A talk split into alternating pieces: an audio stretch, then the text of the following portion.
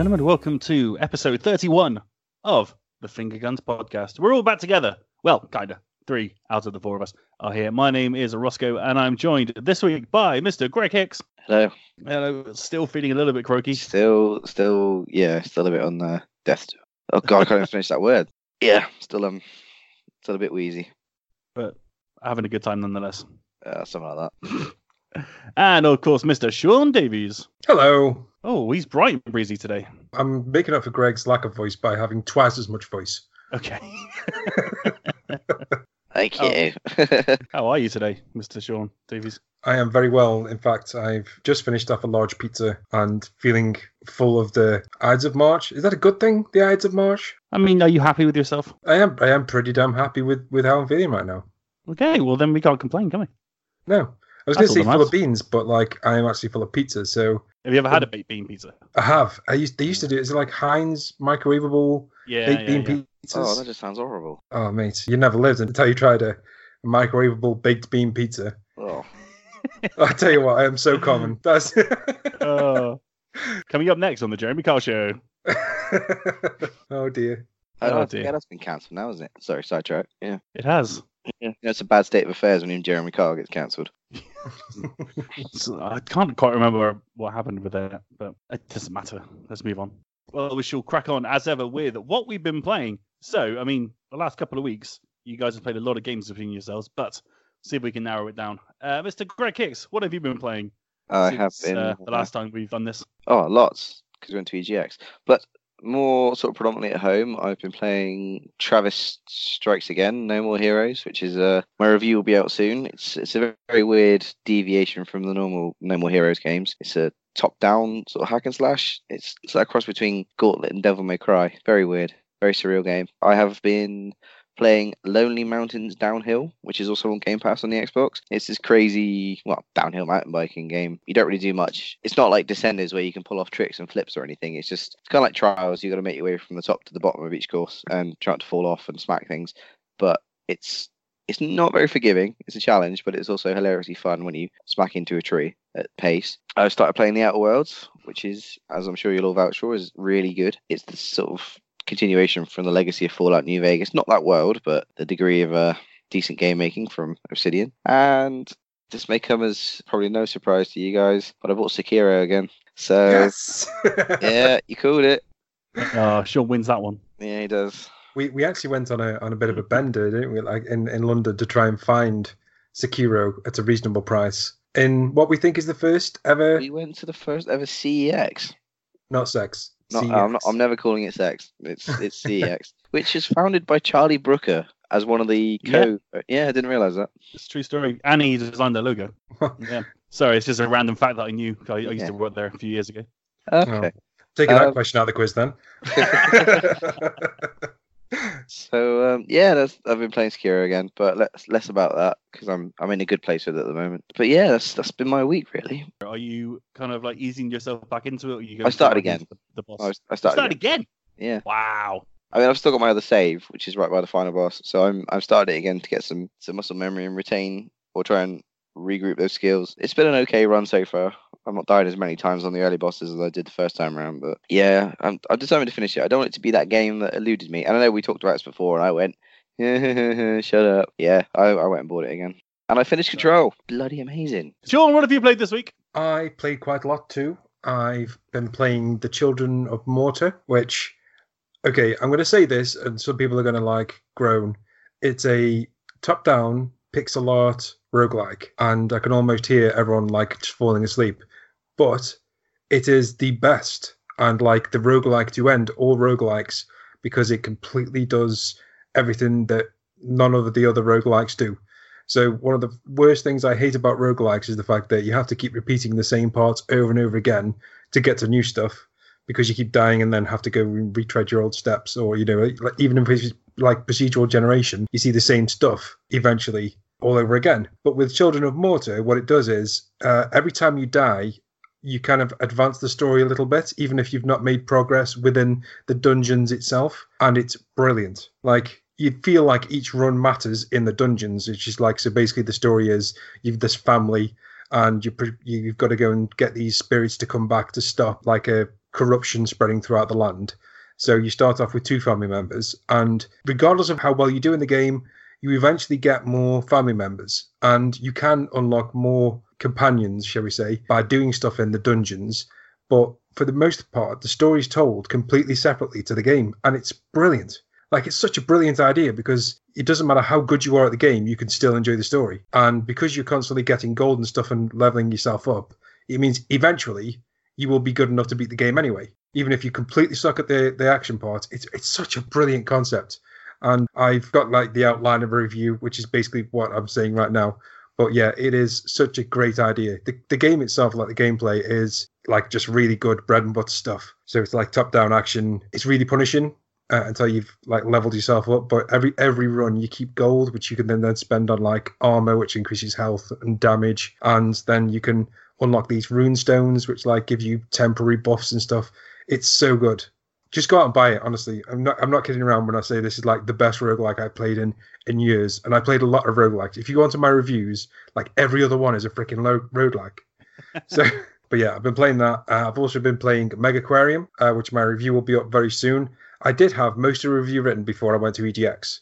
And basically, what it is is like a tycoon game where you create aquariums and put fish in tanks and try to keep them happy so that people will come and see them. But some fish won't mix with other fish.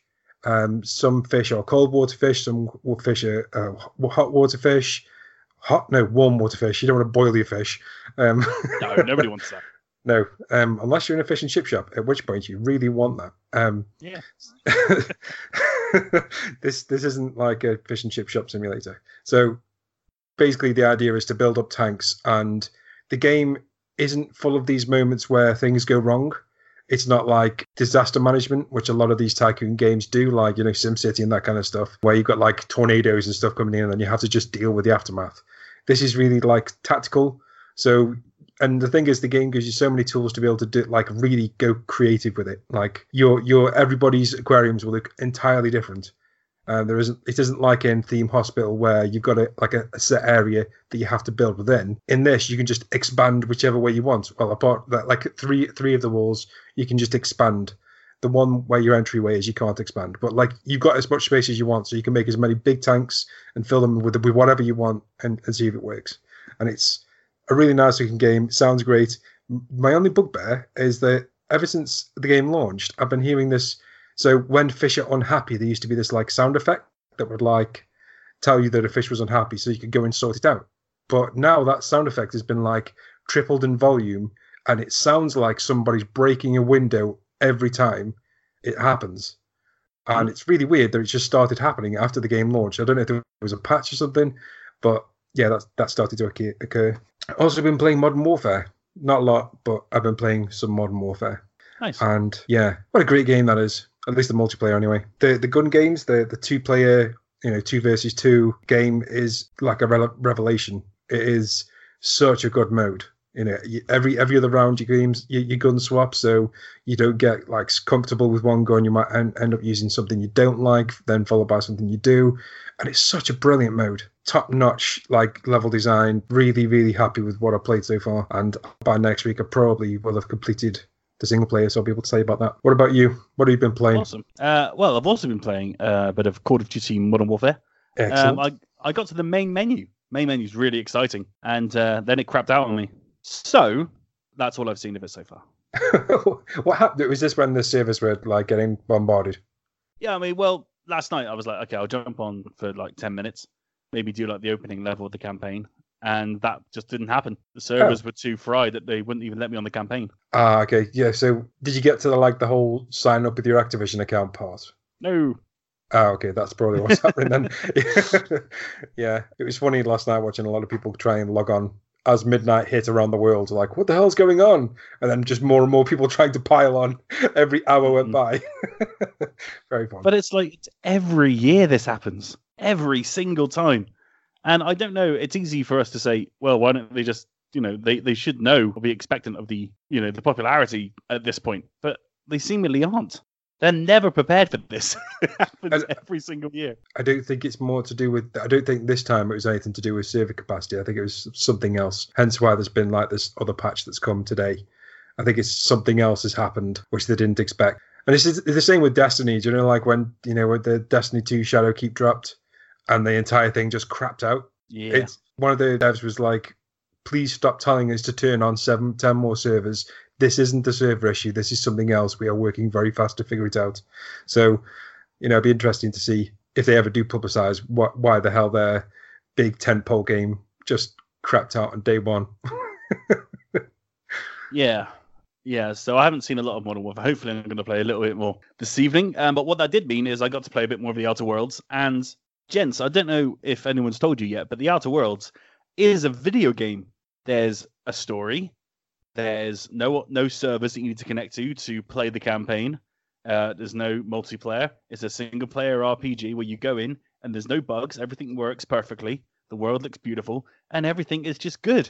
And I'm at a loss to wonder why this is such a rare thing. Because I was playing through the Outer Worlds and I've got maybe six or seven hours into it so far. I really didn't go to bed last night. I was just stuck playing side quests, but I was very happy to do so because it was a lot of fun. And I just couldn't believe how well this thing was running and how like polished it was. I don't know what the Xbox version is like, but the PS4 Pro version at least is absolutely spot on.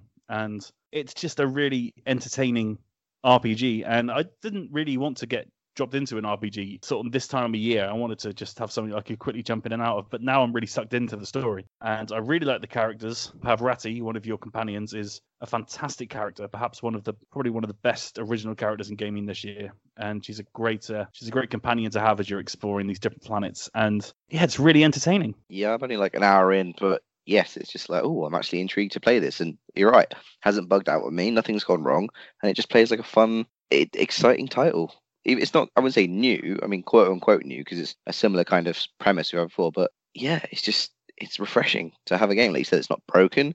I don't have to subscribe to anything. It's just it's there. I mean, obviously, yes, I'm subscribing to Game Pass. But you know what I mean. I'm not subscribing in game to anything. Yeah. I'm not having to buy anything. It's just there's a game for me.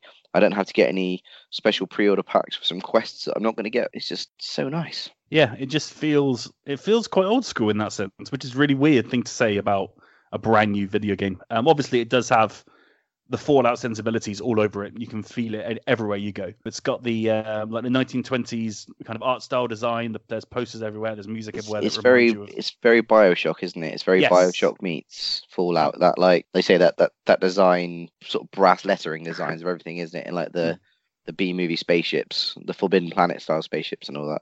Yeah, and it's yeah, it's great. There's a great AI companion that you have on your ship who is uh, very entertaining, very similar to like HAL 3000 with a kind of like very dry wit and very like subtle sarcasm. It's really really fun so far. I'm I'm only on my second planet now, but yeah, it's great. I get distracted a lot by side quests, especially in Edgewater. There's so much to do as I started kind of exploring around a bit once I was in the middle of a uh, of like the main quest, and I decided to run off for a bit and do some other quests, and I ended up doing them for like three or four hours. I just thought the, the humor was pretty spot on with when you get to the planet, and it's like, oh, you meet my contact, and you look down, he's like, oh, I told him to place the beacon, not hold the beacon, and you've Yeah. dropped your uh, pod on him. Yeah. Oh, just I know I know we shouldn't sort of name and shame our colleagues, but I'm going to do this now. Uh, if anyone was wondering why Paul isn't on the podcast tonight, we did ask him if he was going to join us, and he said he wasn't sure. But he's now just texted the group saying he's sorry, he's drunk in a ditch somewhere. That's why he's not here tonight. My hero. What a Right, right, hero. He's just had a tattoo. He's just had a tattoo done today, and the first rule after you had a tattoo is try not to drink too much because Try not to drink too much. excessive blood loss. Now, I've had a fair few done to know that's the golden rule, really, and uh, obviously, so, no one- no one told Paul that. So Yes. yeah, let's hope he makes it home all right. He's drunk in a ditch somewhere. If anyone finds him, send us a picture to the uh, finger nice. So yeah, the Outer Worlds is a great cleanser from like Call of Duty and Fallout this week. Um, if you're looking for something that actually works and it's a lot of fun, go and play the Outer Worlds. and you don't have to pay hundred quid a year to pay. Yay! But more more about that in a bit. Screw you, Bethesda. We'll talk about that later. Okay. Be, before we move on, I know I know you've been reviewing for Nintendo Life. It's Nintendo Life, isn't it? Yes. Let's give it give it give us a quick rundown on the games you've been reviewing there, because I know you don't talk about them. You, you try and slip in these like quick quick pitches, but honestly, I, I'm very interested. I read your Obra Dinn review and I was very impressed. Thank you. Like, Uh, yeah, yeah, it I've been playing uh, Return of the Obra Dinn for Nintendo Life, uh, which is the game that came out on PC last year to massive critical acclaim. and it's finally hit Switch, PS4, and Xbox One. I've been playing the Switch version, and yeah, it's the most difficult game I've ever played in my life, which gave me a lot of determination to really try and finish it. And miraculously, I did in around about 10 or 11 hours. I, I saw a, a, a live stream of some guy, and he did it in four and a half. It was his second playthrough, so he kind of knew what he was doing. So he kind of had all the answers, so he just blatted through it. More like a guide, really, I think, than a than just a live playthrough. But yeah, it is tricky as hell, and it is a detective game unlike anything you ever played before. So it starts at the end of the story, and you have to intertwine it all the way back to the very beginning of what happens on this ship, which the Obra Dinn is a massive ship, a big cargo ship, and it had passengers and it had a massive crew, and they all disappeared in this mysterious moment and you have to figure out who did what, what happened to the crew, what happened to the passengers at any given moment. Where was that person standing when that person got killed? Where was that person? Was that person responsible for that person's death? And was that person responsible for that person's death? Who are the people? We've got this giant picture of people. We don't know who's who, so you need to go and work out who's who from the memories that you walk through. It's an absolute headfuck, but it's so so well done. It's made by uh, Lucas Pope, who made Papers Please. So it's got you know great pedigree behind it, and it's really really good. I was very proud of myself when I finished it, to be honest. So, it was like it felt like an absolute mission uh, to do it. I've been playing it for about a week and a half, and it's just really great. I'm definitely uh, going to pick this up. Oh, you, sold oh, me. You'll love it you'll love it. It's gonna it's gonna rock your world. So the the one thing that's put me off is the visuals. So I I've seen it in motion and it looks better, but the problem is every time like somebody says you should play this, it looks great, and then they send me a screenshot and I just go, I cannot understand what that is you've just sent me. It's just green and other green. Yes, that is a problem. Stills do not do it justice at right. all. You have to see it moving, and it all makes sense. There's a there's one flashback where you're caught in the middle of a Kraken attack. And I put a still of it in the review, I think. The picture's on Nintendo Life randomized, so you may not have seen it, but it's just an outstanding piece of art. And you get to walk around it and you can look at all the just the tiniest bits of detail, which you need to look at anyway in order to solve certain cases. And yeah, it's an extraordinary piece of work visually. Because yeah, as you say, there's only two colors on screen at any given moment. And so it looks like a, it looks like a hand like a drawing. Someone just drew a an idea of what they might have seen back then, of what it could be, like an artist's impression. That's what the whole game is, and you've just got to okay. you just got to kind of roll with it. you know, right? Okay. Um, once once you're in there, it's fine. Okay. So, and you can choose different visual styles as well. So you got IBM, Commodore, uh, Zenith, all different colors, and Okay. certain colors do make it a little bit easier to see. Not much, but a little bit. Okay, because that, that was that was pretty much the only thing putting me off. Because the sound, the game, like your review was like, I'm definitely sold on this, but freaking hell, it looks like a nightmare to play. But then you know, if it's better in motion, I'll give it a go. Definitely better in motion. I've also been playing uh, Close to the Sun on Switch, which I can't talk about yet, but uh, my review for that should be live on the 29th, I believe, on the day that day it comes out. So find out about it then, I guess. Nice. Yeah, I uh, so yeah, that's pretty much my week. I guess I've been playing a bit of Fortnite, Chapter Two. Been a lot of my week actually, jumping jumping into there. There was a supercharged XP, uh, like four days of double XP or triple XP, so I took massive advantage of that. Which which was the exact time when EGX was on, which is Yeah. super fucking frustrating.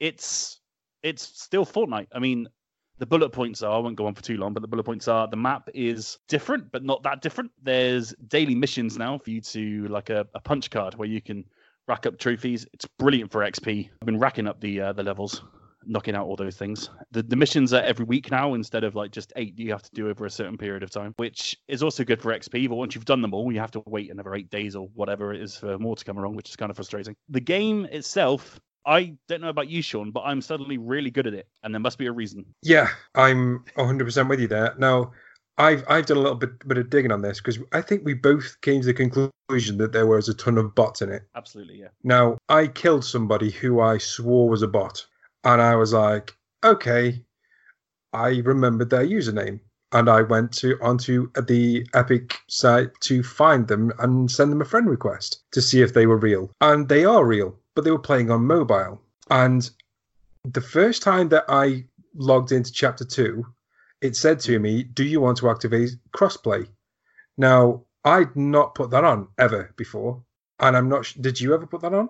I kind of jumped out of Fortnite when it was live, when it started. So this was the first time I'd seen it. So I get the feeling that now I like I say I was 100% convinced like when me, me and you were playing it and there was like people standing there and just building a wall in front of it and then just standing there and not doing anything or they were shooting once and not really doing anything I was 100% convinced that the game was now full of bots. And I wouldn't be surprised if we find out that there are now bots in the game. But I think it's more to do with the fact that chapter 2 kind of forced crossplay. It didn't force them it was just like a, a question do you want to uh, activate crossplay? And because there's so many kids playing it on mobile, I think it's you know obviously more difficult to control in mobile. So I think it's just the fact that we've got a, a massive advantage to quite a lot of pay- players on the game. I hope that's the case anyway. You see, I don't think that. I think it is bots because I can spot them now a mile away. They put up one wall and then they walk around it, and then they duck, then they stand up and they kind of like shuffle around a bit, and then you shoot them and then they're gone, and then it just repeats and repeats and repeats and repeats. The mobile version of Fortnite, much like the mobile version of PUBG, is full of bots, the same way that the Call of Duty mobile game is. Oh, okay. And so you might be right in that, but they could be shifting from mobile over to these crossplay matches. Fair enough. So so maybe maybe the one guy I shot was actually real. Yeah, maybe. it's just like I remember him being incredibly poor at the game and just thought Yeah. there is no way that any human because like yeah they, they didn't shoot me uh, despite the fact that they were overlooking me for a long time and then didn't do anything and do you know you can hear foot footsteps Yeah. and every time that happens in Fortnite you end up having like a little chasing session where you run around the house to try and find out who it was. Mm. This- they, they just kind of stood there and did, didn't do anything Yeah. like they didn't react to my presence at all. So I don't know. There's something up with it because I'm getting, I'm averaging like eight kills or eight, nine kills a game, and it's like that just didn't happen before. Oh yeah, like getting one kill was like a, a, big thing. Yeah, that was a good match. yeah. I'm, I'm I'm honestly wondering if if like this is something to try and like calm the meta of the game. So do you know how like we had a, a tilted towers where literally everybody dropped on tilted towers.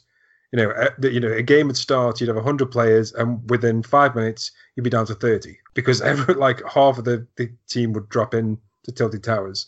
I'm just wondering if this is like some kind of way that Epic have included bots to try and spread out the play a bit more. It's very possible, but it's just, it's just. I wish they wouldn't be so obvious with it because at Yeah. this point it's like, oh, okay, well I've got, I've got eight kills, but they were just walking into a wall the whole time. doesn't feel earned, you know. But for, I mean, for the for the target market for So this podcast then. sorry, sorry. I don't play Fortnite, so this is boring the tits off of me. You don't Fine. want to play, you don't, you don't want to play chapter two with us. Oh, I don't give a shit about Fortnite. I really don't. Have you played it? I've played it. I've tried it. And and you didn't you didn't This go with it. was, this was the same reason I don't like Marmite. I tried it once. I mean, Ugh. Well, okay. Yikes. Have you tried any of the battle royals? yeah, I've read the book and I've seen the film quite a few times. The second Yeah. one was awful. I'm really into the Girl on Fire myself. That was the best battle royale. yeah, Mockingjay was better than Battle Royale. let's be honest. Uh, Uh, anyway, it is now time for Sean's Fortnite Trivia Challenge. 40 questions all about Fortnite. Are you guys ready? chapter two, let's go! Oh, it's just going to become the Sean and Ross podcast. Ladies and gentlemen, welcome to the most exhilarating, most exciting, most electrifying video game quiz in all the world! Hosting the Finger Guns Trivia Challenge. Lock up your daughters, hold on to your butts, and go absolutely uptown Funkatron for the smoothest cat in the entire podcast cosmos. It's the knowledge himself, Mr. Sean Davies!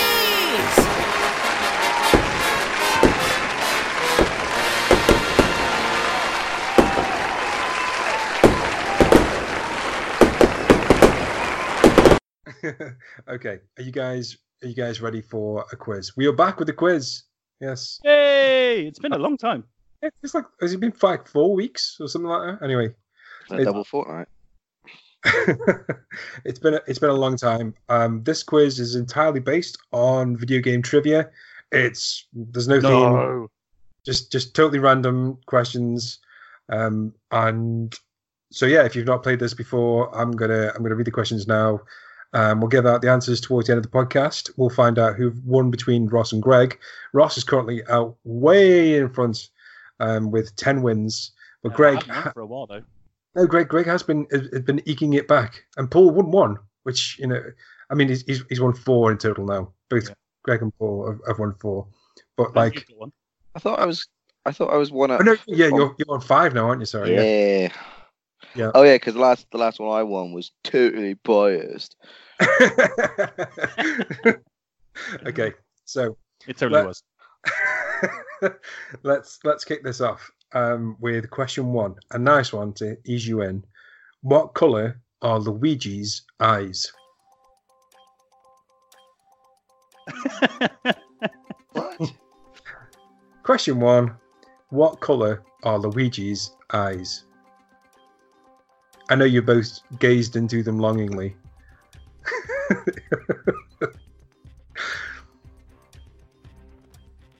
okay. I just unlocked Luigi on Mario Kart Tour. I was watching the trailer for um Luigi's Mansion Three earlier, so I'm hope I'm just trying to like get the flash of inspiration now. Ah, such Greg bias again.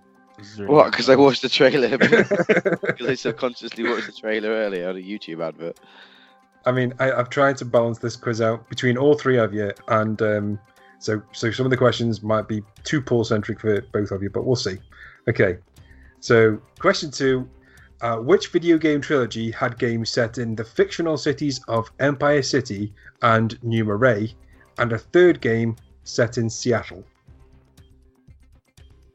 So question two was: Which video game trilogy had games set in the fictional cities of Empire City and New Marais, and a third game set in Seattle.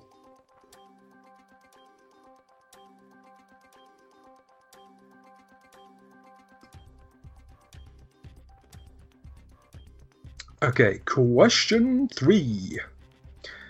In the game Earthbound, who do you have to call from any telephone in the game in order to save the game?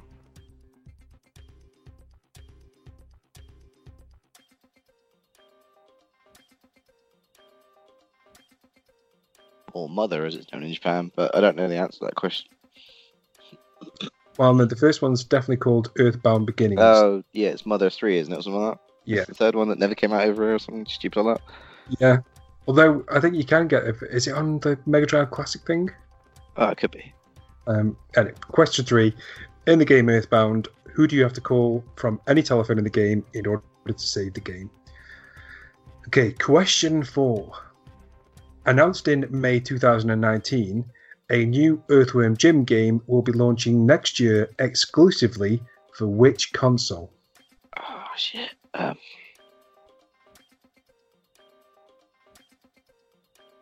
Oh, it's for that bloody, bloody, bloody thing, isn't it? Bloody, bloody, bloody thing. Do you want the name? Do you want the name of the whole console? Like the whole name of the console? Or Oh, just- I do, yes. Oh, So, question four announced in May 2019, a new Earthworm Jim game will be launching next year exclusively for which console? This is outrageous. I'm so angry about this. Yeah, it's a bit of a fucking shot in the foot, really, isn't it? Isn't it? Only, only we talked about it at EGX, and I know that I've sent links to Ross about it too. So, I can't remember the name of the console, the, ho- the full name. That's the annoying thing. I think I know who makes it. I can't remember the name of the wanky console it's going out on. Oh, what a terrible shame. okay, All right, Lord Fauntleroy, that sounded really. Oh, oh yes, a terrible fate has befallen you. That's what I was going for. Thank you. bravo. Like like a cat version of the moon from Majora's Mask. Not the moon, the- the Happy Mask guy. That's what I have been called in bed before. Well, the Happy Mask guy. Yeah, the Happy Moon guy from Majora's Mask. Moving on. Well, as you terribly impose Moving your on, fate um, over three days onto someone.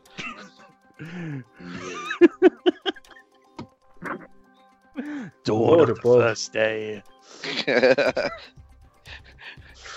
Play the song of time. Play the song of time. Play the song of time. I want to rewind. I want to rewind. That's not a moon. Aw. it could be worse. We could be singing Limp Bizkit songs again. Um, no, no, this is far worse. Imagining. Or you got um, Ross singing, singing um, Behind Blue Eyes to you as his face is getting closer and closer. okay, that's that's weird. Okay, Sorry. right. Oh, my ailments. No one knows what it's like. Oh fucking hell, it's gone off the rails again. right, question five. can't believe that According Luke to the it. Guinness Book of Records, Book. what is the book? Guinness. Fuck. He's gone native. The Guinness Boobs of Records. Okay, He's gone native again. question five. All right, all right, Duck. Question five. According to the Guinness Book of Records, what is the most highly acclaimed game to release on the PlayStation 2? Got there in the end. Yeah, well done, pet. Uh, so, question five, according to the Guinness Book of Records, what is the most highly acclaimed game to release on the PS2? Is that B E W K? Book. How are you not? How are you not ill from that fucking hotel room? Um, oh, is it because you're a northerner and you're used to the damp cold? yeah, up here it's it's constant like that. Got Okay. Black, black lung from working at mine. I got that asbestos coating. I have four days in the big city, and I'm like, eh, Hey, I'm terribly, terribly ill. Oh, hey, mother. back to the Mother, country, fetch me my flannel. back to the countryside. right. Um, what question? Question six. Six. Question six. Six.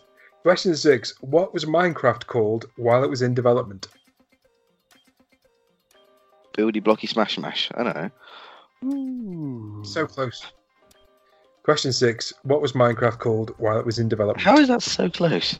Wasn't anyway. And, I was it wasn't At all. Okay. Um, question seven. What is the name of the player controlled character in the upcoming Cyberpunk 2077? What? Complete with uh, T posing NPCs. Okay. Question seven. What is the name of the player controlled character in the upcoming Cyberpunk 2077? Sorry, what character? Player controlled character. Oh, okay, sorry.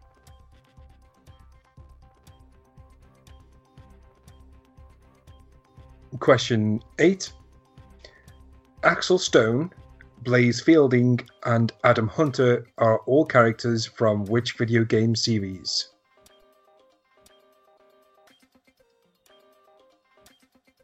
And question eight.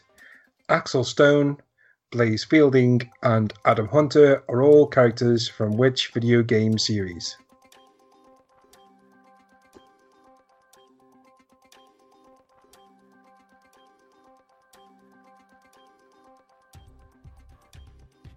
Question 9. What was the name of the very first game to be developed by Valve Corporation?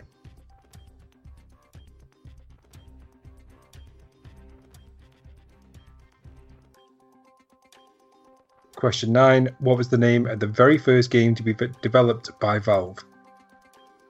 Sounds like a trick, but I'm gonna just. You don't think I would try and throw you off the scent, would you, Rossko? No, doesn't sound like you. oh, tell you what, you've got such a bad opinion of me. Oh, I really don't. I want your babies. what? No, he's had enough. Sorry. Crack on. You can you can have a couple if you want.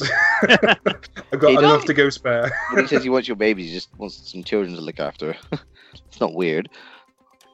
Uh, Wow, that's his entire Lego collection would be totally smashed. yeah. No, no child is ever entering my house. Willingly.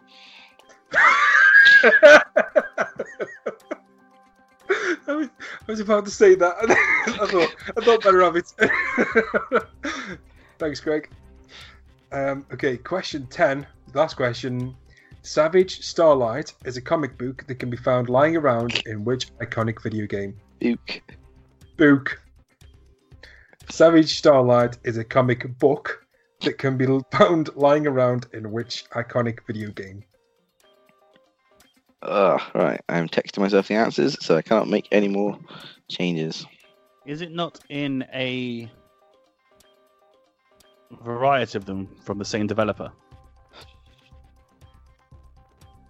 Because No. I'm sure that it's it it was brought up in a certain game about being the final people around, and also a game about where people haven't gone before.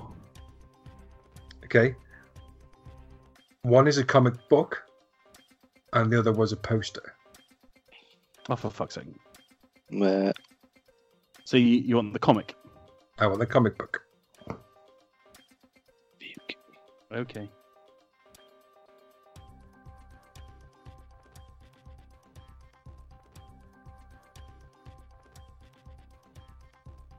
And that was your lot. All right. Thank you very much indeed, Sean. It's a pleasure as always.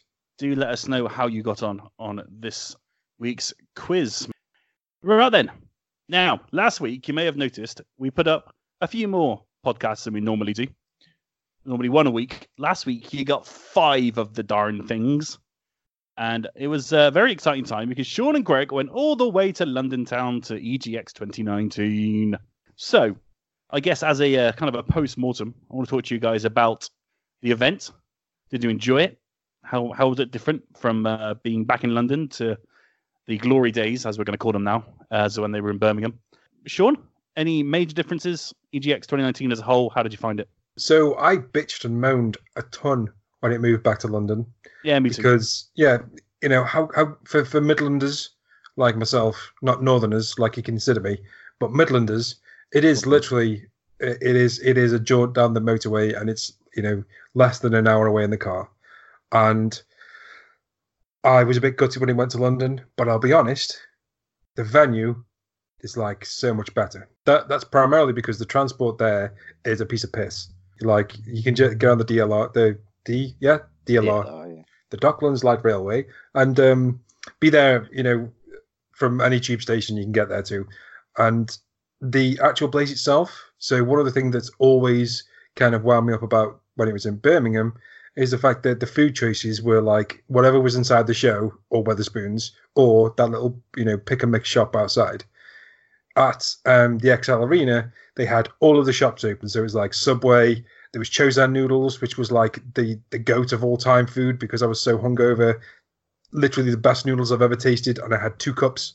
There was like so much variety there, and you know they they kind of accustomed for the like increase in numbers because like it was during dinner time hours it was like rammed, but at any other time you could just go and get whatever you wanted and from anywhere in, in the main hall, like the main corridor, and it was spot on. And you know, um, it's a gaming podcast, but I'm going to talk about the food because I'm a, like I'm a fat guy who likes my food. So yeah, the the, the venue wise, so much better, and like access accessibility was like great. So there was like two entrances either side, so there was like you weren't all trying to cram through the same door. It was just genuinely a better venue, and I hate to say that because I really want it to be somewhere that's closer to home. But yeah, it worked out. It really did. Awesome. That's really cool. Greg, how did you find uh, the ExCeL in comparison Yeah, to Birmingham? Fine. Um, I'd I'd been to the ExCeL before for Comic Con, so I wasn't a complete stranger to it. And of course, I only went to EGX in Birmingham once, and that was with you guys last year. So I don't really have that sort of uh, you know treasured memory of it being in Birmingham enough to me to piss and moan about it being in London. Uh, for me, it was pretty easy to get to London just through sort of cheap travel and all that. Although saying that, as I've said earlier, our cheap hotel was fucking disgusting. Hence why I got this horrible damp chesty infection thing going on. But otherwise, yeah, I can't complain. I mean, there was quite a lot to do, and it was quite big. It was all in the the South Halls, pretty much the entire South Halls of the ExCeL. Quite a long walking distance. I think if I had a pedometer on, I would have walked quite a few miles. Good layout. I mean, nothing was ever too cramped. Nothing was ever too loud over anything, which was good. Um, uh, yeah, I had a bit of a shitty experience. Going back to food, a bit of a shitty experience on one of their own set up bars in there where I paid 14 quid for a burger and a pint. And when I queried it, when he put my card through, I said, I thought a burger was, you know, six pound. He went, no, no, that's the meal deal. I went, so what's the burger then? He went, oh, it's like eight pound fifty. I was like, what on its own? And he went, mm, yeah. Fucking hell. I was like, what did no one tell me about the deal? And he went, I don't know. I don't make the prices up. Cool. Cheers, buddy.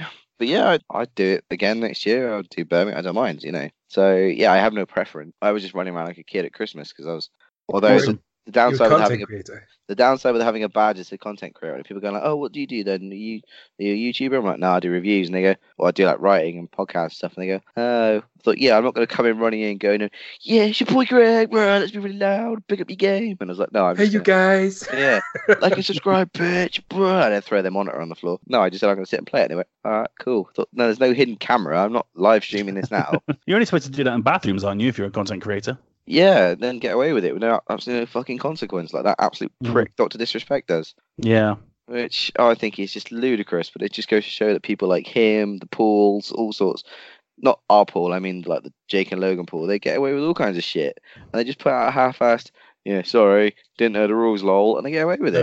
no, no. They don't say sorry. They say, I'm sorry if you got offended. Oh yeah, yeah, Never apologize for anything. That's what they do. yeah. So you know, as a show, I absolutely rated it. It was great fun. Awesome. How heavy was Cloud's sword? Seven kilos, Huh. and that's not because I'm just I'm really good at measuring weights like Rain Man. It's just it's it's on the sign saying this is seven kilo, and it's funny because you think "Pfft, that's nothing. I've got a 16 kilo kettlebell in my bedroom, like swing around on a regular basis. Until he until he's like, "Well, you right or left handed?" I went, "Oh, right handed."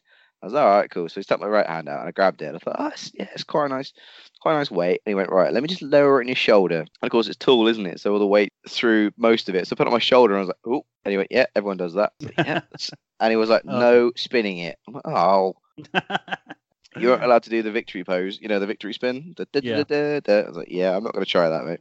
Okay. Do you think I- someone someone tried that first and it was like, oh, that was a mistake, and now Well, they're? Um, I'm sure someone did. so but- somebody, somebody tried it on the last day and they broke the sword.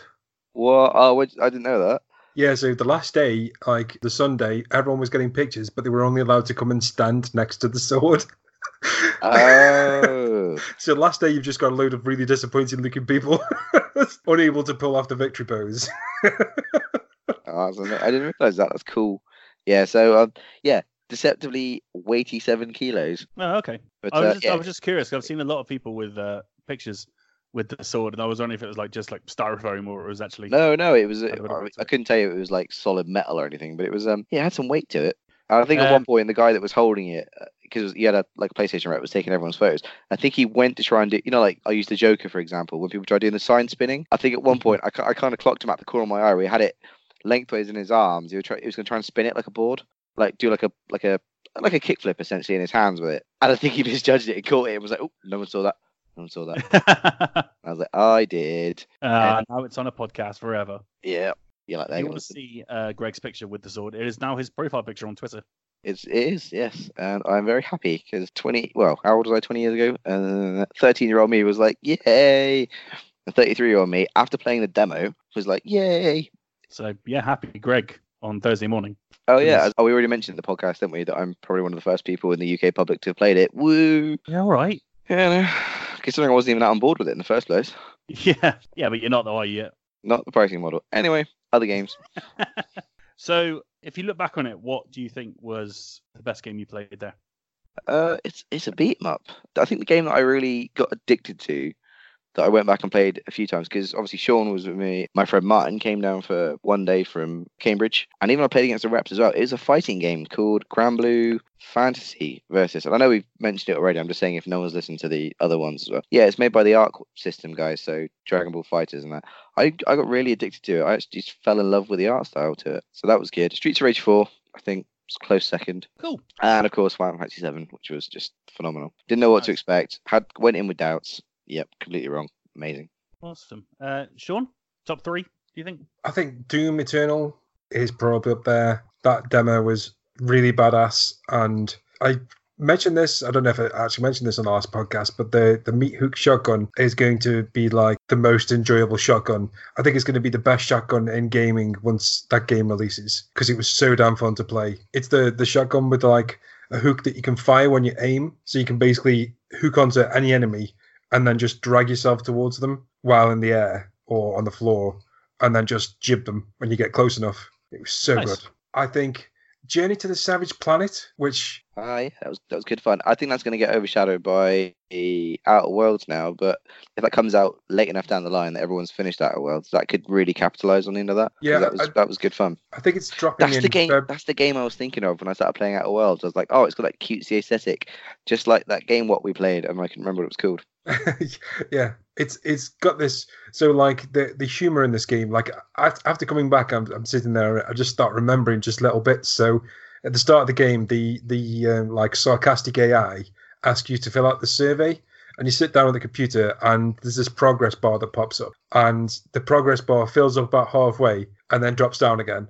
Then fills up a bit more and then drops down again, and then it starts flickering and going all weird. But it was just like one of these things that, like, it it's just a really funny game. Like everything about the the demo we played was like super funny in a not shitty Rick and Morty way. It was just like really sarcastic and dry, and there was like really cute aliens, but you just got to m- massacre them. And it was, just really, really good fun. Other game, I mean, like the um, Murder at um, Malone Manor was probably the most, the one I'm most excited about now because that, like, the single player demo I played was was decent enough. But what they, the concept they've got for the multiplayer, so basically you play in a, a mansion and one of you's killed somebody, but everyone has to find clues based upon your uh, occupation, and then everyone gets to guess based on all of the clues that are collected as a, like a cumulative team. And as the murderer, you can like play cards, like uh, introduce more hints to for for a different character that people can find. So it's it's just looks it looks like a really good concept, and I'm I'm quite looking forward to that one. But to be honest with you, like the game selection this year was freaking amazing. Yeah, you're. Um, there's a podcast which encapsulates all three of the uh, mini podcasts that Sean and Greg did, and it's just primarily you talking about every game you played, and you liked more or less all of them. Yeah, I think the great thing with with with EGX is the fact that like there is so much to play that you re- don't really you like you don't have time to sit down and play stuff you're not really interested in. And to be honest with you, there was that much stuff that I was interested in that I didn't get to play. Some like I didn't get to play uh, Sniper Elite Four. Sorry, n- not Sniper Elite Four. The uh, Zombie Army Four.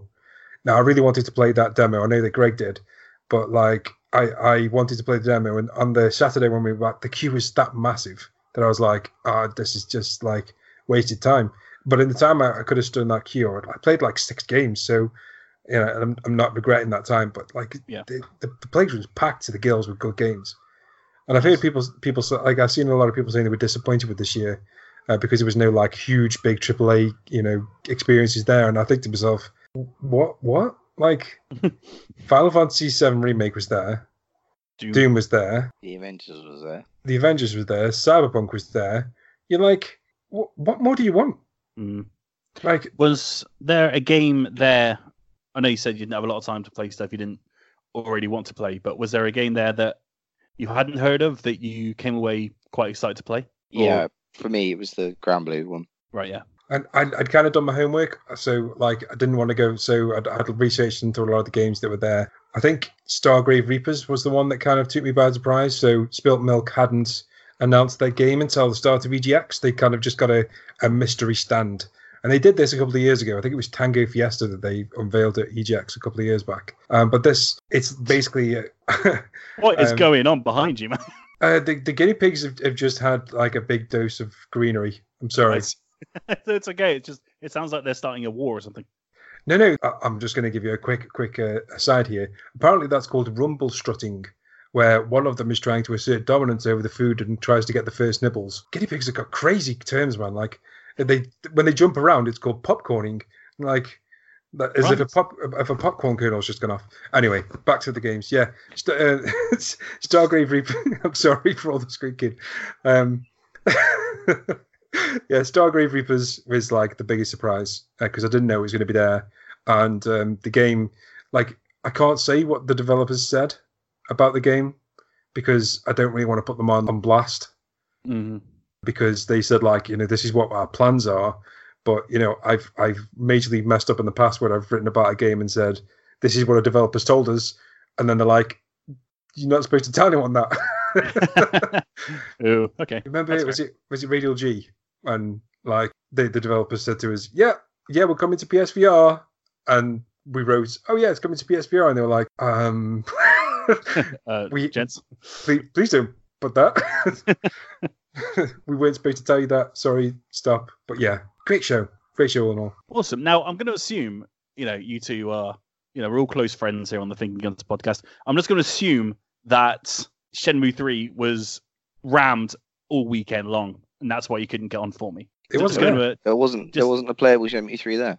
It was. It was on the thing. No, they were doing a live. Sh- they were doing a show of it at six o'clock on Saturday or Friday. There wasn't a playable Shenmue three there. Dun, dun, dun. Man, my whole world just got shattered. Yeah, otherwise we would have made a real big point of ignoring it. Yeah.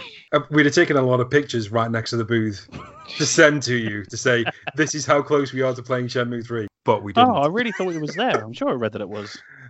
Oh, no, never no.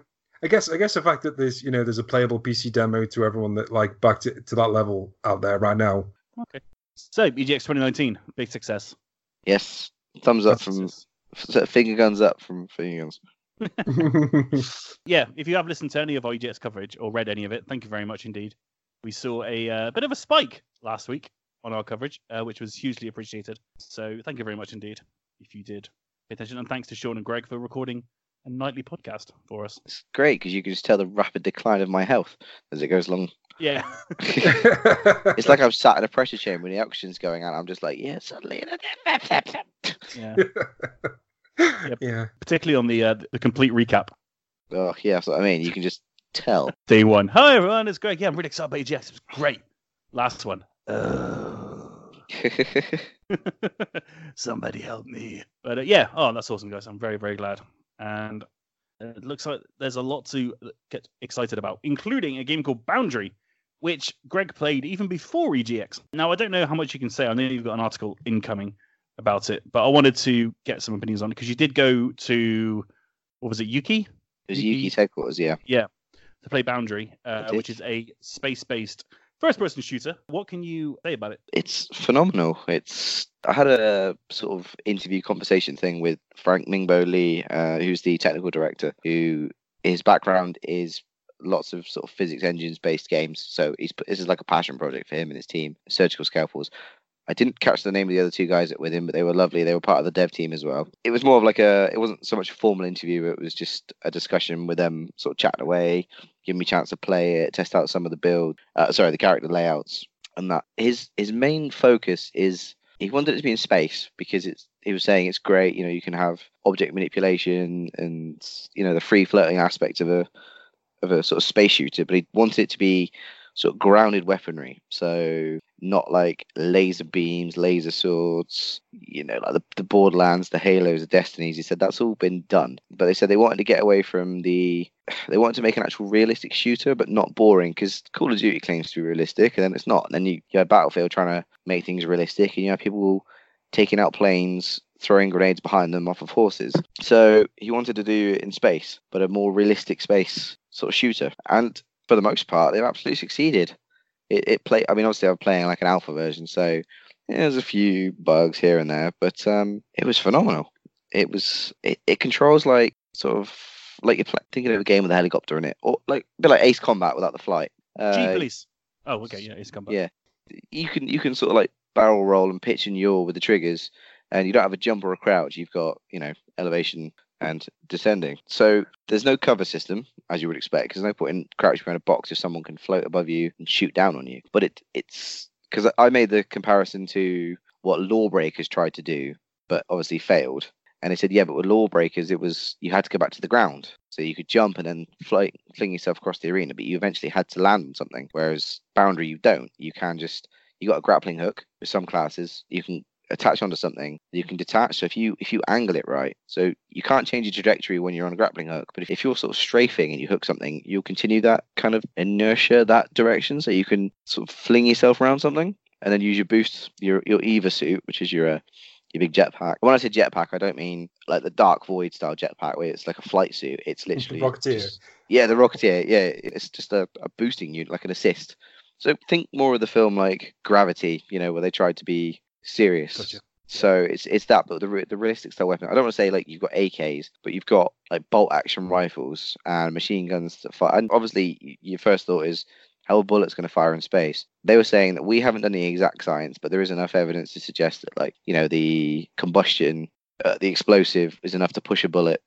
If there's no gravity, it's not going to cause any bullet drop. And I was like, all right. And they were like, no, no, we, we don't know the science, but you know, just go with us on this. I was like, all right, yeah, fine, fine. So it's it's realistic Earth-based weapons in a sort of free floating situation. Uh, and you, you're flying around sort of space stations. and It's primarily outside. You can go into the ruins of some of them, and you can shoot some panels that are destructible, but it's it's primarily outer, like fighting on the outside of these space stations. And there's like there's there's ones that look small, like the ISS. You know, your standard NASA style one, like with a tube and two solar panels. And then there's one that's like a solar farm, so it's like a big bowl made up of many bowled dishes. So that's going to be your big arena style one. You've got your, your corridor, smaller styles. Obviously, you can't go too far out because you know you're going to drift off. And if you if you sort of leave the area, it alerts people where you are, so you've got to keep it tight. But uh, as a, as a concept, I remember seeing the trailer and going, "Oh, that's ambitious. How are they going to do that?" And then having the invite to go and play it, and I was like, "Oh wow, this is actually impressive." And seeing it at EGX as well, I've been basically telling everyone to go and play. Any any rep that I was sort of talking to, and they, they were saying, you know, I might go and play this. I'm like, go and play Boundary. It's great fun. And it did it did slow off slowly, but it picked up quite a lot of traction on the booth, and it was good to see people playing it. Talking to Aiden, who's the rep from there, and they said that people didn't really have any criticisms. Their only their only feedback was what was he saying, Sean? Oh, it was additions, wasn't it? Like, oh, it could do with this, it could do with that. But Yeah, nobody was- came no nobody came away going, oh, it's terrible. What a stupid concept. Yeah, there was like a wish list, wasn't there? More Yeah, a- yeah. Because I remember I asked with, with the grappling hook, can you grapple onto somebody and melee them in the face? And they were like, no, we're going to implement that. And they're going to implement some obviously newer weapons, newer class six six classes. When I was playing the demo, like the operators were over six, so more classes, more weapon classes, that kind of thing. But as a concept for a game, and as and as and as a, a new style of shooter, I really want it to do well. I want oh, people Nice. to drift away from. I know COD and Battlefield are the two big forerunners, but I really want people to go. Hang on, let's let's have a chance on this. It took me a while to get because there's no, you know, like when you're shooting in a normal game, you've got the the recoil and your aim goes up, doesn't it? You know, like when you're firing a machine gun and you have to keep Yeah, the yeah. cursor down because you, yeah. We don't have to do that in space because it's not blasting your arm upwards. Or you can do the upside down, for example. So you can, if you're flipped up the other way around, you can you can utilize that sort of slight bounce. So if you're upside down, you're not shooting for the torso, going towards the head. You're sort of shooting towards the head and missing and going down towards the body because you're floating upside down. And I was just like, oh yeah, yeah, I get it. That way you you sort of incorporate that instead of trying to stick to what you know. And same with the cover shooting as well. You know, it's it's getting out of the habit of trying to hide behind something because someone can just float under the space station and come up behind you.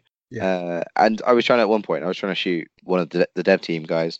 I, I think I said this on the podcast as well. I was trying to like barrel roll and shoot him, and he was like, "What are you doing?" I was like, "I'm trying to go for one of those highlight reel style, you know, like Homer when he's spinning towards the crisp in the episode, in the Simpsons episode when he's in space. I was trying to do that. I was trying to shoot him whilst barrel rolling. Because you imagine how many highlight reel kills that's gonna, you know, look, someone's done a not a 360 no scope, but someone's done like a full on 1080 barrel rolling rocket launch boost headshot thing. You were the only person to shoot themselves Shoot in myself the face. in the face with my own rocket. one of the packs has like a homing rocket sort of support weapon, a bit like the noob tube. You know, it's like a it's a directional button equipped, but it's not like your traditional homing rocket where it will lock on and then you fire it. You have to set a separate beacon, like an enemy radar type thing. Otherwise, it doesn't pick anyone up. You have to utilize the two. But at one point, I didn't realize that, so I fired the rocket, and it's got like a delay thing. So like like in like in um in fighter planes, you know, they drop the rocket and then it goes swoosh like a, a second later. Well, the rockets in in this do it as well. I presume so they don't launch and then the burn doesn't hit your suit. But yeah, so I fired it. It just kind of went bump and was floating there. Okay, right. So like a solid turd in a in a in an ocean, it was just floating there in space. So I went round in front of it, boom, and and they were like, "Wow, no one's done that yet." And I was like, "Well, I want to see if it what would happen." Uh, you've you've basically given the devs something to think about there, aren't you? Yeah, I don't think you're supposed to be able to shoot yourself in the face with a rocket. yeah, you wanted to see what would happen, and you found yeah. out. Exactly. You know, some people just want to see the world burn. I just want to see what would happen if my slow-moving rocket hit me. I was kind of hoping. I mean, imagine like most rockets, it's got like a tip where you know you press it in, it detonates. I was kind of hoping it would go so slowly, it would just kind of go off my visor, but no, it was it was No. obviously It's still a rocket. Isn't it was it was a two, it was a 2019 rocket, so it was obviously very sensitive and went off. Uh, cool. so, uh, nice one. Yeah, that's good. It's one to watch out for. I I definitely want to plug it as much as we can because it was amazing. What's the? Uh, is there an ETA? Not quarter one, is all they said. Right. Okay, probably wise They were saying they were saying that Sony's um Sony's like due process just takes forever. So yeah, they're just gonna wait on that really. okay. I do. Nice. I do feel like a massive hypocrite after like asking for Call of Duty to go like boots on the ground, and Call of Duty going, yeah, we're doing boots on the ground. And then I play Boundary once, and I'm like, fuck the ground, I want space. Oh, nice. Well, that sounds awesome. Uh, Sean, very quickly, you played it as well. Do you have any like closing thoughts on it? Uh, it's, it's amazing. Everything Greg said, um, absolutely correct. It's going to be one of these. If it can get in the hands of the right streamers, it'll be huge. Literally, it, it'll like. There's there's so much potential there. Even in the in the demo we played, like I ended up playing alongside three school kids against a YouTuber that was wearing a, a suit made entirely of money, and Jesus Christ. yeah, yeah. He was being filmed while I was playing, and we all kind of agreed that we would just ignore the rest of the, their opposite team and just go after him because it might be funny. And so me and three three school kids all just after this one user, and it was something like EGX underscore user like three or whatever it was, and we are just like hammering down on him. So yeah, it's fun times. oh, very proud of you. I, I, man, as content creators, you know, I wanted a boxing match with him. Like, Just you snuck up behind him, shotgun behind the temple, and just went like and subscribe. Well, we can claim that if Boundary comes out and is a huge success, we can take credit for that. Yep. uh-huh. Nice. If- How we- was? Sorry, go on. if we get a code for it, I am never going to stream anything ever again. That'll I'll just be streaming that all the time. okay, nice. I look forward to that. Look, I'm looking forward to playing it. I can't wait. You guys have really uh, sold me on it. Sounds pretty unique, something quite different, which is always a good thing.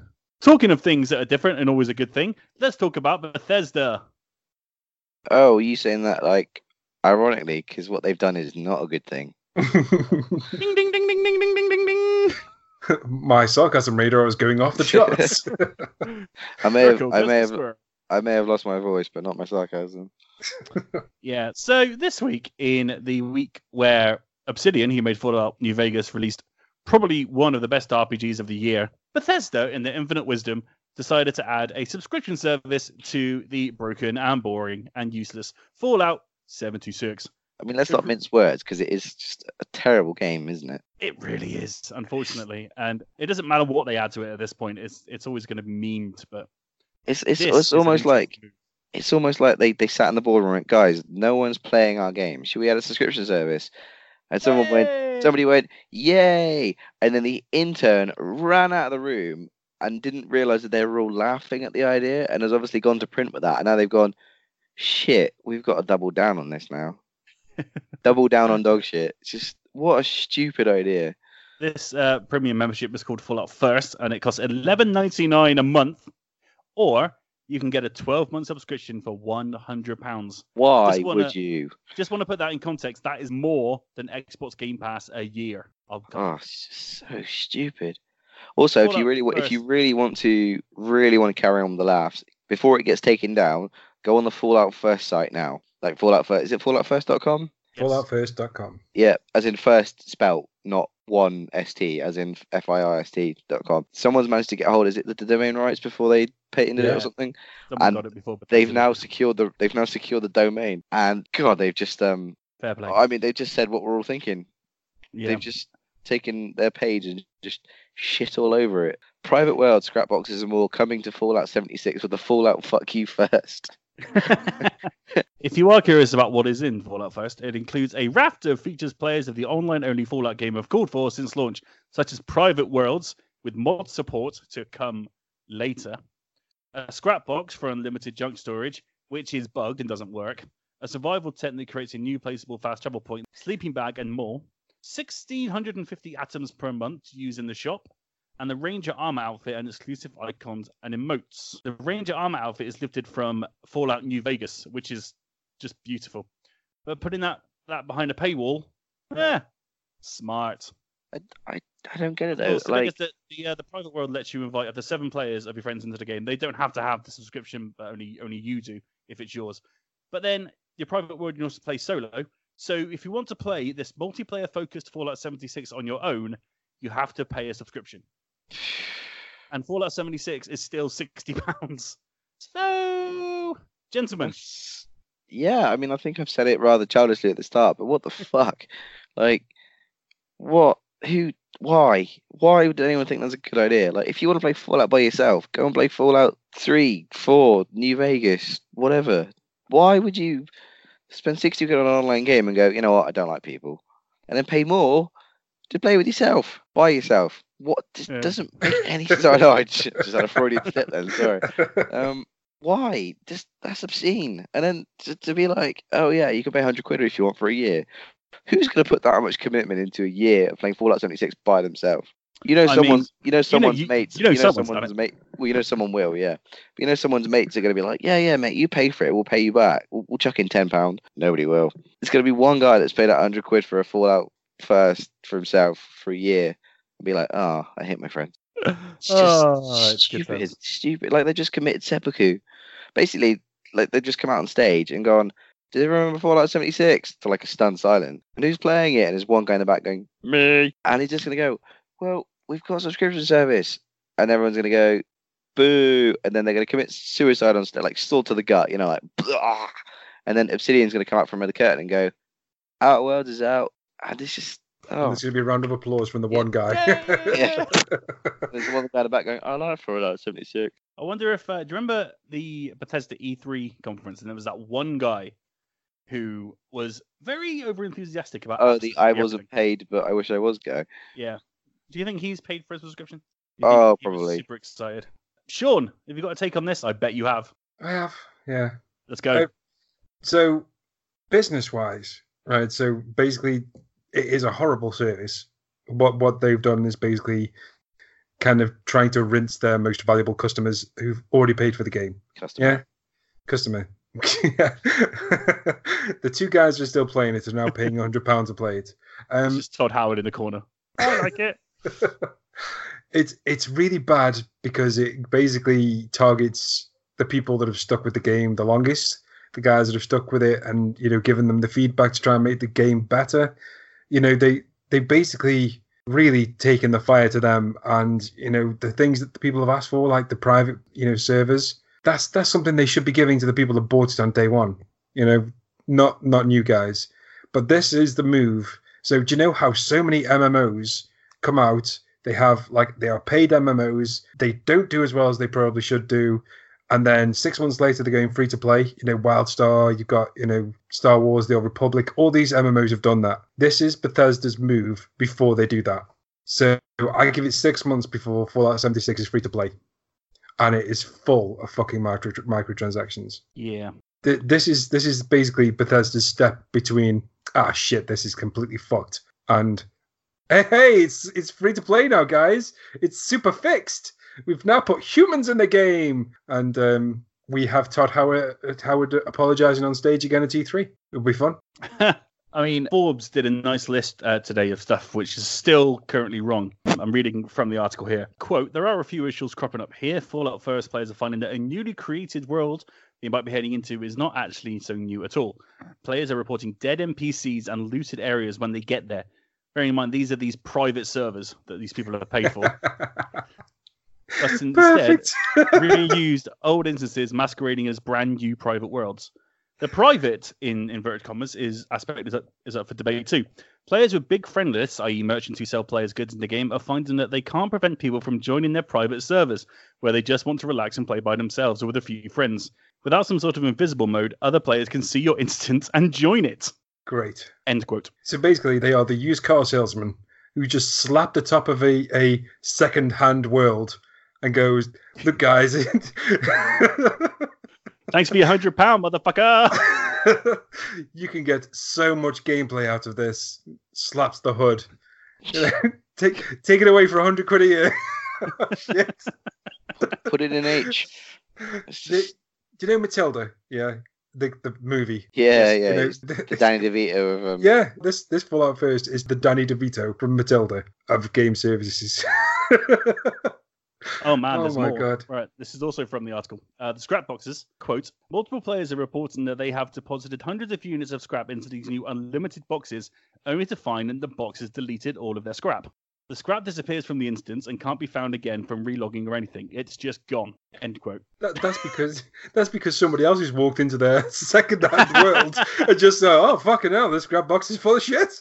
I'm taking it, man. Oh, So, I mean, that was a Paul Tassi article on Forbes, by the way. Just want to credit people correctly. Nice. What do Bethesda do now? Uh, Is there any way back for them and for, and for Fallout 76 at this point? No. Okay, sure. I mean, no. I mean, like, well, unless they, well, like, sure, they're gonna make it free to play with a big old incentive, but I mean, that's just it's it's just a feature that didn't need that wasn't warranted in a game that no one's playing. No one's playing our sixty pound game. Hmm. Make them pay more for it. No.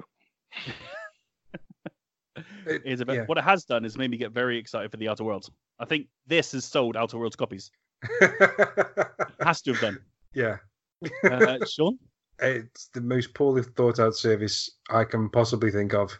It was like they put all of their bad ideas in one pot and came up with this one thing. And I'm I'm really impressed that they that they even announced it. To be honest, it's like a it's it's a car crash of a service that's picking on their their most loyal customers, the people that are still unreal. playing it. I genuinely like you know people say fuck Konami, but this is like this is next level stuff. This is this is like wow rather than you know just sending it free to play and saying hey guys if you bought the game originally here's some stuff to make up for it here's 60 quid's worth of atoms or whatever they've they've just basically said the stuff that you wanted the stuff that we've been promising pay for it just, just like what oh, Oh, and that stuff that we've really promised, that major update, that's now coming out in October 2020. But Ah. until then, have a hundred pound a year subscription for stuff that doesn't work. Gen- genuinely is is the most bizarre thing.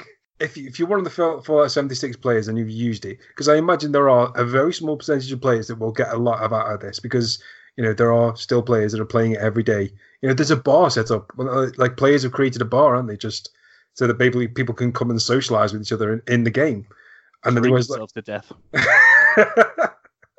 drown their sorrows in atoms that they've now got for free because of their ten pound subscription. Uh, all my scraps got in this fucking box. Give me another beer.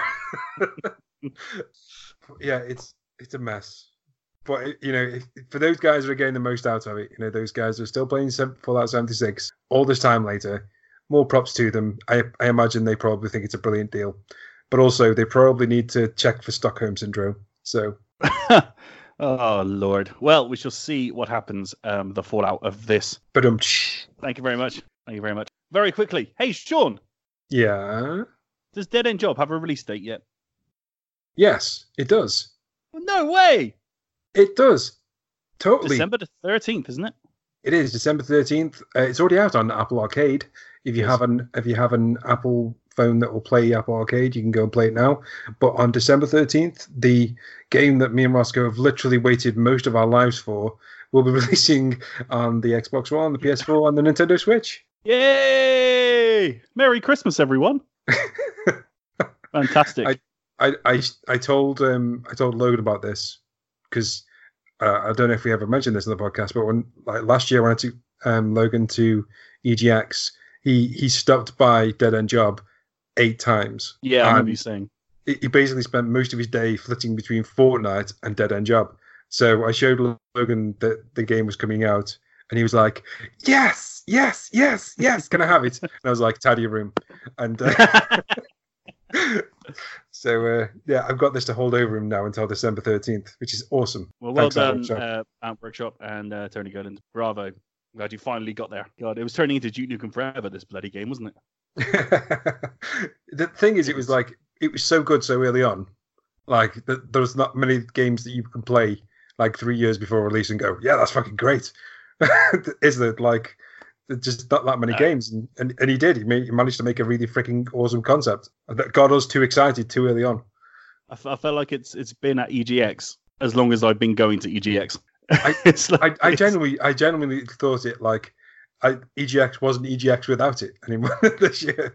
But Tony was Yeah. there handing out stickers, and I didn't manage to catch him because I really wanted one for my laptop. But yeah, next time, Tony, next time. Nice. Um, all right then. Can, can we quickly mention about um, VR, VR Horizon? Oh, that's right. Yeah. Yes, there was a very ominous tweet coming around from at multicallum who says this was recently made aware of a very exciting new PlayStation VR game coming out of London studio.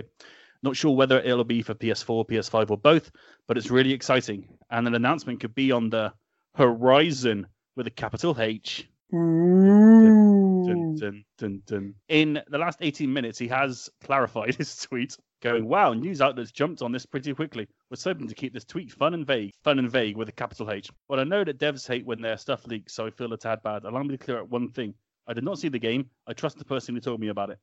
I, I, I apologize to anyone working on the game who were upset about the leak. I did not expect anyone to see my tweet besides a few friends who are VR players. I do not have a large following and did not expect the coverage. Uh huh. I look forward to the official reveal where everyone can see what the actual game is. So it's a Horizon VR game, right? Yeah. Yep. Okay, cool. yeah, it's going to be you know bow and arrow probably, and it's going to be like a first person. It's going to be Link's uh, Link's bow and arrow training, isn't it? All over again. Oh, Yeah. Link's crossbow training. Oh, that Link's was so crossbow good. training. That's it. Ge- genuinely though, right? How how the hell do we not have a PSVR sports game with like archery in it? How is that not a thing already? The three people that got a PSVR can't be asked to get off their asses. Fuck you! I've got one. Paul's got one. Where's the other guy? the other guy sold his, didn't he, Ross? You can blame uh, Star Wars Battlefront for that. Uh, so yeah, that is exciting. And there's often nothing's been confirmed. He stepped this back with three extra tweets on top. But uh, yeah, looks like there's a Horizon Zero Dawn VR experience coming at some point in the future from London Studio. what's What's really weird about that is that I I'd heard something different from Sunday, Sony London, but maybe that was Sony Manchester. But I can't say anything, so I'm not going to say anything. But I, I I don't think that's from Sony London. I think that's from somewhere else Can you tell me about it after the pod? potentially. Go Just give me, just give me Horizon Zero Dawn two. God, Sony, get on with it. PS5 man. It's going to be a PS5 game, isn't it? Yeah, oh yeah, at this point it is, yeah. But that, that's very exciting. Right, then. Cool. Quiz answers. Let's do it. Okay. Uh, question one: What color are Luigi's eyes, Rossko? Blue. He does have blue eyes. Very well, well done. Uh, apart from in the CIC cartoon where he has green eyes, which Sorry. they they totally they totally messed that up. Question two: uh, Which video game trilogy had games set in the fictional cities of Empire City and New Marais, and a third set in Seattle? Greg, Infamous. Infamous is correct. Well done. Arr. Uh, question three: In the game Earthbound, who do you have to call from any telephone in the game in order to save the game? Rossko, Your dad, isn't it? it is the dad. Yeah, Oh, Yeah. piss! I put your mum. uh, that's that's a shame. That's awkward, isn't it? okay, question four. Announced in May 2019, a new Earthworm Jim game will be launching next year exclusively on which console? Greg, can you give me half the answer at least? Uh, the Intellivision Bomber Clot. I can't remember what the console's called. Jesus Christ. okay, it begins with an ah. Does that help? The Intellivision. Ah, why are they making a console? I don't know. okay, Rossko, have you got the answer? The Intellivision Amico. Very good. Amico. That's it. Yeah, because we were saying the other day it sounded like Amiibo, but it's not. Yes. Jesus. Yeah, I know, but it's been a week since EGX, and I've been dying. So Fair enough. Fair enough. Oh Um, god, question- so much, so much Greg bias in this bloody quiz. right. According to the Guinness Book of Records, what is the most highly acclaimed game to release Guinness- on the Guinness PlayStation what? Book? According to the Guinness Book of Records, what is the most highly acclaimed game to release on the PS2? Greg. I'll put San Andreas, but I don't think that's the most critically acclaimed, is it? It's just the best sold. Now, what is the best game from both GameCube and the PS2? I know. Resident Evil I know. 4. Resident Evil 4. What, did you just say Resident Evil? I said Resident Evil 4, yeah. Yeah, you did. Yeah. Well done, Sarah. There's a drink on your drink chart. And uh, I got him to say it. Oh, you absolute bastard. oh, I've been planning that for weeks. yeah, so the answer is Resident Evil 4. Yeah. Boom. Um, it had the, the highest review average uh, with 95.85%, which is awesome. Uh, question six What was Minecraft called while it was in development? Rossko? Uh, this is. I th- uh, was it Infiniminer? No. Yeah, it was No. Infiniminer. It was called Cave Story. No, what? Cave Story is an entirely different game. Nope. Cave, Cave Story is an RPG. Yeah, Cave Story is an RPG, but, but, but before Minecraft released, it was called Cave Story. Okay? Anyway, I got it wrong, so. I was got it wrong, so what's the point in arguing? Apparently, I got it wrong too because because because well, Sean got it wrong. What? No. Cave Story was the, the first name that was designed for Minecraft. That's what Notch was going to call it when he first designed it. Okay. Question seven. What's the name of the player controlled character in the upcoming Cyberpunk 2077? Greg? V. V. That is the correct answer. Question eight. Axel Stone, Blaze Fielding, and Adam Hunter are all characters from which video game series? Rossko? Streets of Rage. Streets of Rage. That's the correct answer. Uh, question nine. What was the name of the very first game to be developed by Valve? Greg? I'm taking a punt, but I feel like it's too obvious. Was it Half Life? It was Half Life, yeah. Oh, sweet. I, I thought they Oh. might have some really obscure, like, like fucking Epic did with Jazz Jackrabbit and shit like that. No, no, I was being a total dick by asking you a very obvious question. Yeah. Question 10 uh, Savage Starlight is a comic book that can be found lying around in which iconic video game? Rossko? The Last of Us. That is correct. If you tot up your scores. Oh, crap one for me this week. Okay, let's start with Greg. Why was this start with me? It was sick. Six. Okay, Rossko? Just trying to get my voice right so I don't sound smug. oh dear. Oh, man, it's my first victory in like two months. That's fair enough. Eight. Wow, that isn't bad at all. Wow, very well done.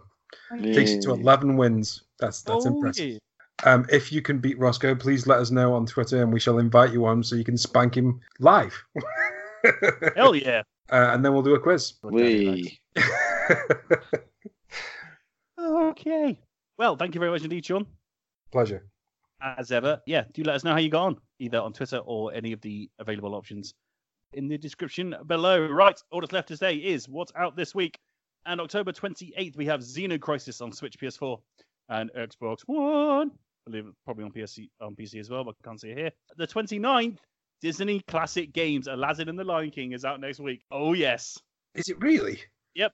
Oh, God. Yeah. Thought it was going to be a cheap week. It won't be. No. It's, it's quite a busy day, actually, that one. Uh, Close to the Sun, the console version lands on PS4, Xbox One, and Nintendo Switch. My review for that is going to be on Nintendo Life on that day, hopefully. October 29th also brings Super Monkey Ball Banana Blitz HD. If you're into that kind of thing, that really So- isn't the best the best Super Monkey Ball game. I don't know why they're remastering this one, but never mind. But they're putting Sonic in it, so it's it's all They have, put, they have put Sonic in it, which makes it amazing. The big one for us on October 29th, Afterparty, lands on PC, PS4, and Xbox One, which is very Nice. exciting. And also on Xbox Game Pass on day one. Oh yeah. Lucky, lucky bastards. On the same day Yeah. as Aladdin and the Lion King. What the hell am I going to do? Switch gets Resident Evil 6 and Resident Evil 5 on October 29th. I've played those demos. They're not good. Don't buy them. well, Resident Evil Six should have a big warning saying, "Don't fuck." I said it again. Um, don't buy it again. Oh fuck it. I've lost train of thought then because I caught myself out. um, I completely forgot about it. So, oh, shaking my fist, going, Sarah. Uh, yeah, that that game's sixth iteration. Don't play anyway because it's fucking awful. Yeah. Yeah, but the Switch one is particularly bad. Oh dear. Very disappointing. Um, October 31st, Luigi's Mansion 3 lands on Nintendo Switch. And Tokyo Dark also comes out on Switch on the 31st, which I'm quite excited about, actually. Looks a lot of fun. And Ghost Parade comes on Switch, PS4, and Xbox One on the same day. Now, finally, there are delays of the week, and there has been quite a few delays this week. The Last of Us 2 has been pushed till May the 29th, just to make it all nice and shiny, along with Watch Dogs Legion, which I'm gutted about. I didn't think it was going to be delayed but it has been delayed to a time that nobody knows. It hasn't Oh, got no. any release date just yet. Shut up. Whoa. Gods, and, Gods and Monsters has also been delayed, and so has Rainbow Six Quarantine. So we'll see them And- April, and- May, June ish, I guess. Weirdly, even though I have a release date, I'm sure I, I text you about it. Was for some reason Ghost of Tsushima has been put back in the wake of The Last of Us. I mean, Yeah. uh, it, it didn't have an announcement, but it's been put back so that it doesn't interfere Yeah. with The Last of Us 2. The Last of Us was always going to come out first. They've got The last, the last comes first. Uh, the first of us. Yeah, who knows? And also, uh, Two Point Hospital, the console versions have been delayed a little bit as well, which is a bit of a shame. But they're worth waiting for. They can now coming out next year instead of just before Christmas. And that's about it. So thank you very much indeed, everyone, for a, a bumper podcast. Thank you all very much indeed for listening. We'll see you next time on the Thinking Guns podcast. It's goodbye from Mr. Sean Davies. Toodles. Goodbye from Mr. Greer Kicks. Goodbye. And goodbye from me. Until next time, thank you for listening to the Finger Guns Podcast.